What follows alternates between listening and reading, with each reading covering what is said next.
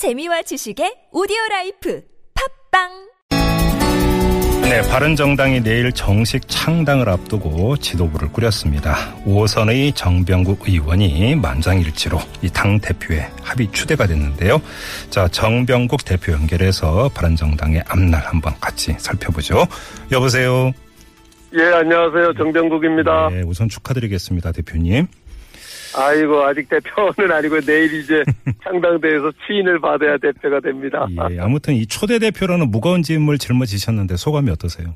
아, 예, 정말 어려운 시기에 네. 정말 새롭게 창당된 당의 대표를 한다라고 하는 것이 정말 막중하고요. 네네. 지금 뭐 정치적 상황이라든가 국가적 상황이 너무 초유의 위기 상태이기 때문에 예, 예. 그 정말 이러한 상황들을 어떻게 잘 극복해 나갈 수 있을지 음흠. 걱정이 됩니다. 예. 하지만 우리가 모든 기득권을 내려놓고 이 처음부터 각오를 하고 나왔기 때문에 그 이런 부분들 잘 극복하고 지금까지 존재하지 않았던 예. 정당의 모습으로 거듭나도록 하겠습니다. 이게 경선이 아니라 합의 추대 방식으로 대표가 그러니까 그 말 그대로 추대가 됐는데 왜 이렇게 결정을 한 예. 겁니까? 예, 지금 이제 당이 창당하는 상황 속에서 예.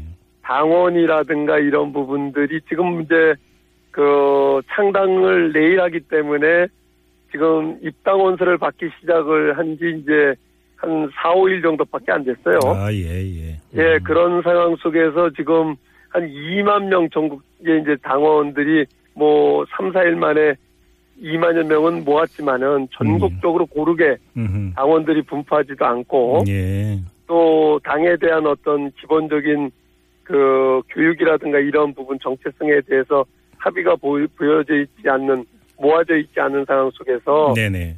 지금 당원을 상대로 이것을 뽑기는 어렵다. 아, 예, 예. 그래서 일단 초대만큼은 음. 합의 추대를 하자 이렇게 해서 합의를 하게 된 겁니다. 그럼 아무래도 이제 그 의원님이 이제 맡는 이 대표, 초대 대표 역할은 역시 대선 관리다 이렇게 봐야 되겠죠? 지금 뭐 대선 국면에서 창당을 하게 됐기 때문에 예, 예. 가장 중요한 것이 당의 기본 틀을 짜는 게 우선 제일 중요하고요. 예, 예. 그다음엔 대선 국면이기 때문에 음, 대선 관리를 어떻게 가장 공정하게 예. 또 화- 그 활력적으로 만들어 가느냐 하는 음. 게제 몫이라고 생각을 합니다. 알겠습니다. 이제 좀 그 바른정당의 색깔에 대해서 좀 여쭤봐야 되겠는데 일각에서는 특히 야권 일각에서는 어떤 주장을 하냐면 새누리당 시즌 2 아니냐 이렇게 주장을 하고 있습니다. 저 그래서 이런 질문을 안 드릴 수가 없는데 새누리당하고 뭐가 다른 겁니까 대표님? 예, 지금 기본적으로 야당이 어떤 근거를 가지고 그렇게 얘기하시는지는 모르겠어요. 네. 분명히 새누리당은 해체되어야 된다고 내에서 주장을 하다가 네. 그게 제대로 해체가 되지 않았기 때문에 저희들이 일단 분당을 해가지고 새로운 집을 짓는 것 아니겠습니까? 예. 그 새누리당이 해체되는 이유는 기본적으로 민주주의 하에서의 공당으로서의 그 사명을 다하지 못했기 때문에 사당화되어 있고 패권화되어 있기 때문에 저희는 이런 정당은 해체되어야 된다고 주장을 했던 거예요. 예, 예. 그렇기 때문에 근본적으로 새누리당하고 같을 수가 없고요. 네. 기본적으로 이렇게 비판을 하는 뭐 두 야당이 있습니다마는 그 두 야당 한 당은 또 다른 패권주의를 지향하고 있는 거고 또 한 당은 저는 지역 패권주의에 안주하고 있는 정당이라고 보여져요. 네. 만약에 그렇게 얘기를 한다라고 하면 예, 예. 그렇기 때문에 지금 기존의 야당하고 음. 또새 기존의 새누리당하고 근본적으로 차이가 있는 거죠. 음.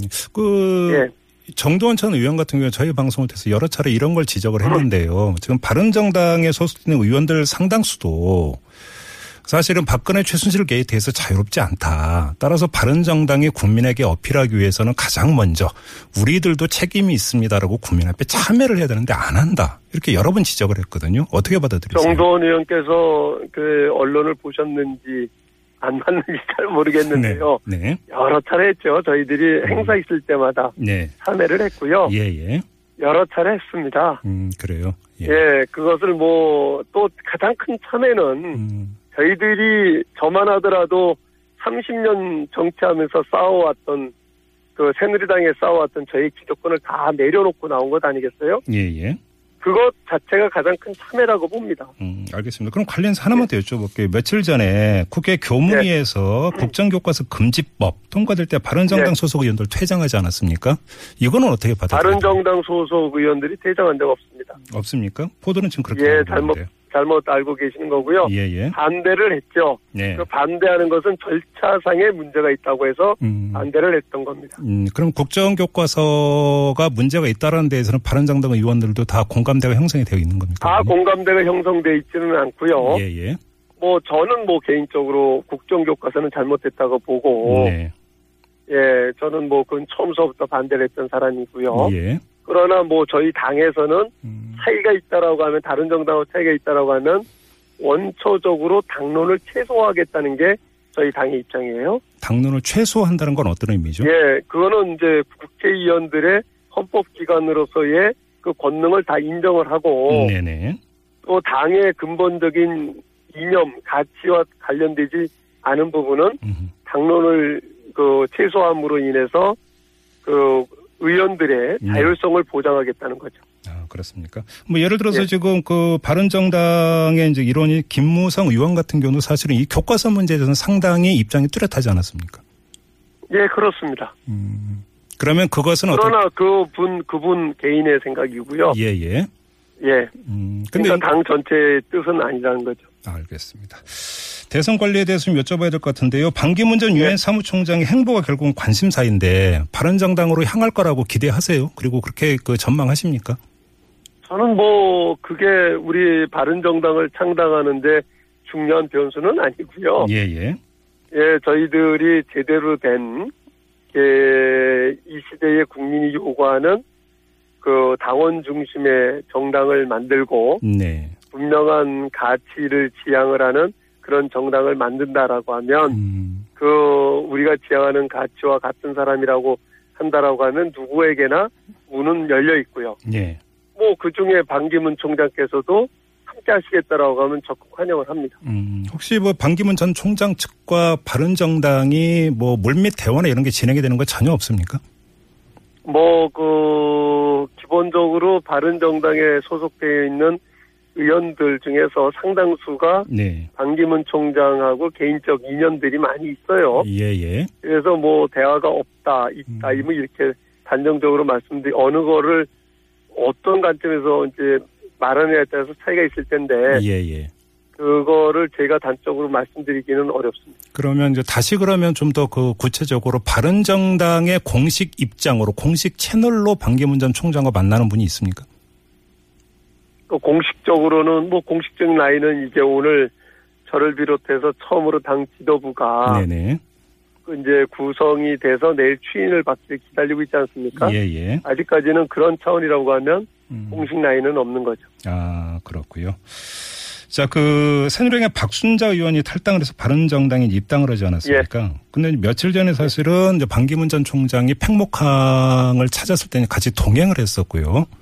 이거는 예. 그냥 그 더 과도하게 해석할 필요가 없는 그런 걸로 받아들이면 되는 겁니까? 저는 뭐 전혀 뭐 그 과도하게 해석해야 될 이유가 저는 없다. 음, 그 극히 자연스러운 그뭐 박순자 의원하고 안기문 전 총장님하고의 그 개인적 인연이 있고 예, 예. 또 박순자 의원이 그 피해자들이 많이 살고 있는 지역구 국회의원이고 안산이죠. 예, 예. 예, 예. 음. 그렇기 때문에 네. 그 함께 가자라고 하는 요청이 있었다라고 얘기를 제가 들었고요. 예. 그래서 뭐 자연스럽게 함께 하셨다라고 얘기를 들었습니다. 음, 일각에서는 뭐 그 반기문 전 총장이 국민의당으로 가는 시나리오까지 얘기를 하던데 이건 어떻게 보세요? 그거는 뭐 반기문 총장님께서 선택하실 부분이기 때문에 예, 예. 저는 뭐 그런 부분에 대해서는 제가 아는 바가 없고요. 네네. 다만 반기문 총장께서 지금까지 살아오셨던 역정이라든가 네. 그분이 주장했던 부분들이라든 이런 걸 다 통틀어서 보면 네. 저는 뭐 지금 새누리당이 아니 그 우리 바른정당이 지향을 하는 음, 그 가치 철학이 음, 가장 가깝다. 음. 그래서 바른정당에 오시는 것이 가장 자연스럽지 않겠느냐. 예, 예. 저는 그렇게 생각을 하고요. 네. 그뭐 그쪽 다른 정당에 가고 안 가고 하는 부분에 대해서는 아는 바가 없습니다. 음. 아, 알겠습니다. 오늘 박순자 의원이 뭐 입당을 했고요. 새누리당 의원들의 탈당 그리고 바른정당으로 입당이 계속 이어질 것이라고 그렇게 전망을 하십니까, 대표님? 예, 그뭐 조만간 한두 분이 더 참여를 할 것 같고요. 아, 그래요? 예. 예, 그리고 새누리당에서의 탈당은 연쇄적인 탈당은 계속 일어날 걸로 보입니다. 음, 그럼 뭐 한 두 명 정도는 벌써 그 탈당과 입당 이야기가 오가고 있는 겁니까? 예, 지금 뭐 구체적으로 오고 가고 한두 명은 구체적으로 시차를 두고 오고 가고 있습니다. 예. 이야기 나온 김에 김연아 의원이 있지 않습니까? 저희가 예. 그 전에 임명진 새누리당 비대위원장하고도 인터뷰를 했고 또그 네. 당원권 정지 3년 중징계를 받고 나서 김연아 의원하고도 그 인터뷰를 했는데 예, 지금 새누리당에서는 이 당적을 옮기고자 하는 비례대표에 대한 어떤 출당 조치는 전혀 고려를 하지 않고 있는 게 확인이 됐습니다. 예, 근데 그때 김연아 의원이 저희 인터뷰에서 어떤 이야기를 했냐면 네. 그 자신 말고도 한 3명 정도의 비례대표인이 더 있다고 했거든요. 혹시 예. 일단 이전부터 여쭤보겠습니다. 그 3명의 의원 그 대표님도 파악하고 있어요?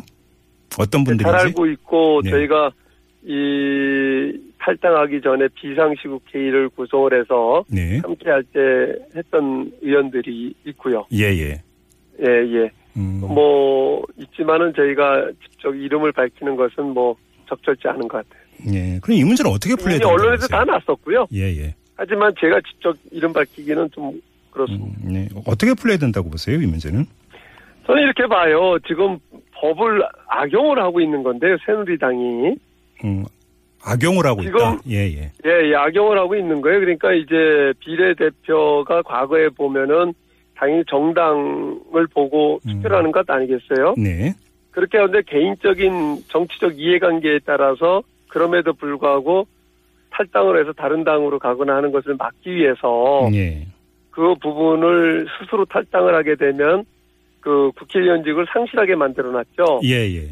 그러나 이제 당에서 제명당하거나 그랬을 경우에는 그 당, 그 국회의원직을 유지를 하게 되죠. 예, 예. 그런데 김연아 의원 같은 경우는 상황이 틀리죠. 개인적인 어떤 이해관계에서 움직이는 것이 아니라 음, 정치적 철학과 가치가 틀린 거예요. 예. 그리고 혼자서 나가는 게 아니라 20, 그러니까 30명이나 되는 의원들이 나온 것 아니겠어요? 예. 그럼 120, 121명이 그때 당선이 되면서 비례대표 17석을 얻었죠. 지금 그 당시 새누리당이. 예. 제가 저 기억이 정확하지 않은데. 그런데 그 분들이 그렇다라고 하면 30여 명이 나왔을 때 30여 명의 지분이 있는 거예요. 음, 그러면 그거에 대해서 상응하게 그 생각이 다르다, 가치가 다르다, 예. 나가는 사람은 내보내줘야 되는 게 정치 도의상 맞는 거다. 음흠. 자기들하고 정치적 이해관계, 그 저기 가치가 틀리다라고 생각을 하고 다르다라고 생각을 나가겠다는 사람을 억지로 붙들고 있는 것은 예. 정치 도의상 안 맞는다. 음. 그래서 저희가 이 법 개정안을 지금 준비하고 있습니다. 아, 법 개정안요. 예, 알겠습니다. 예. 그 대선 주자 경선 룰은 아직 지금 그좀 모색이 되고 있나요? 어떻습니까? 예, 아직 뭐 구체적으로 논의는 아직 안- 하지 않았지만 예. 지금 뭐 저희 당의 당 지도부 구성할 때에도 그 뭐 완전 경선 네, 제대로 네. 가기 때문에 네, 네. 그 완전 경선을 원칙으로 하고 있습니다. 완전 국민 경선을 원칙으로 하고 있다. 이런 말씀이시고요. 완전 경선인데요. 네. 당 지도부를 구성을 할 때는 당원이 포함이 된 완전 경선이고요. 예, 예. 그런데 지금은 이제 당원 체제가 창당을 하는 과정이 또 완벽하게 갖춰져 있지 않기 때문에 예. 또 대통령 후보이기 때문에 완전 국민 경선으로 갈 가능성이 그렇죠. 제일 예. 높은 거죠. 예. 알겠습니다. 마무리 전에 좀 별도의 질문 하나만 좀 드릴게요, 대표님. 음, 그 이명박 정부 때 문화부 장관 지내셨죠? 예. 예. 지금 블랙리스트 파문이 계속되고 있지 않습니까? 어떻게 보고 예. 계세요, 이 문제는? 저는 도저히 있을 수 없는 일이 네. 이 자유민주주의 국가에서 일어나고 있다. 네. 헌법의 그, 저, 표- 창작과 표현의 자유를 억압하는 네. 전체주의 시대에나 있을 법한 음흠. 일들이 일어나고 있다. 예. 이렇게 생각을 합니다. 오늘 그 문체부 따라- 차관이 그 발표한 대국민 그 사과 성명 이런 것까지 좀 같이 해서 좀 평가 좀 해주세요. 제가 그것을 구체적으로 보지를 못했어요. 예, 예.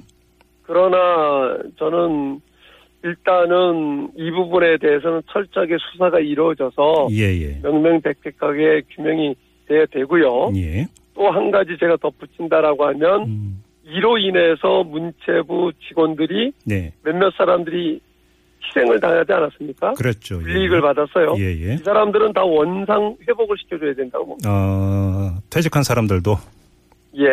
어, 예, 예. 알겠습니다. 자, 말씀 여기까지 들을게요. 고맙습니다. 대표님. 예, 감사합니다. 네. 자, 바른정당의 정병국 대표와 함께 했고요.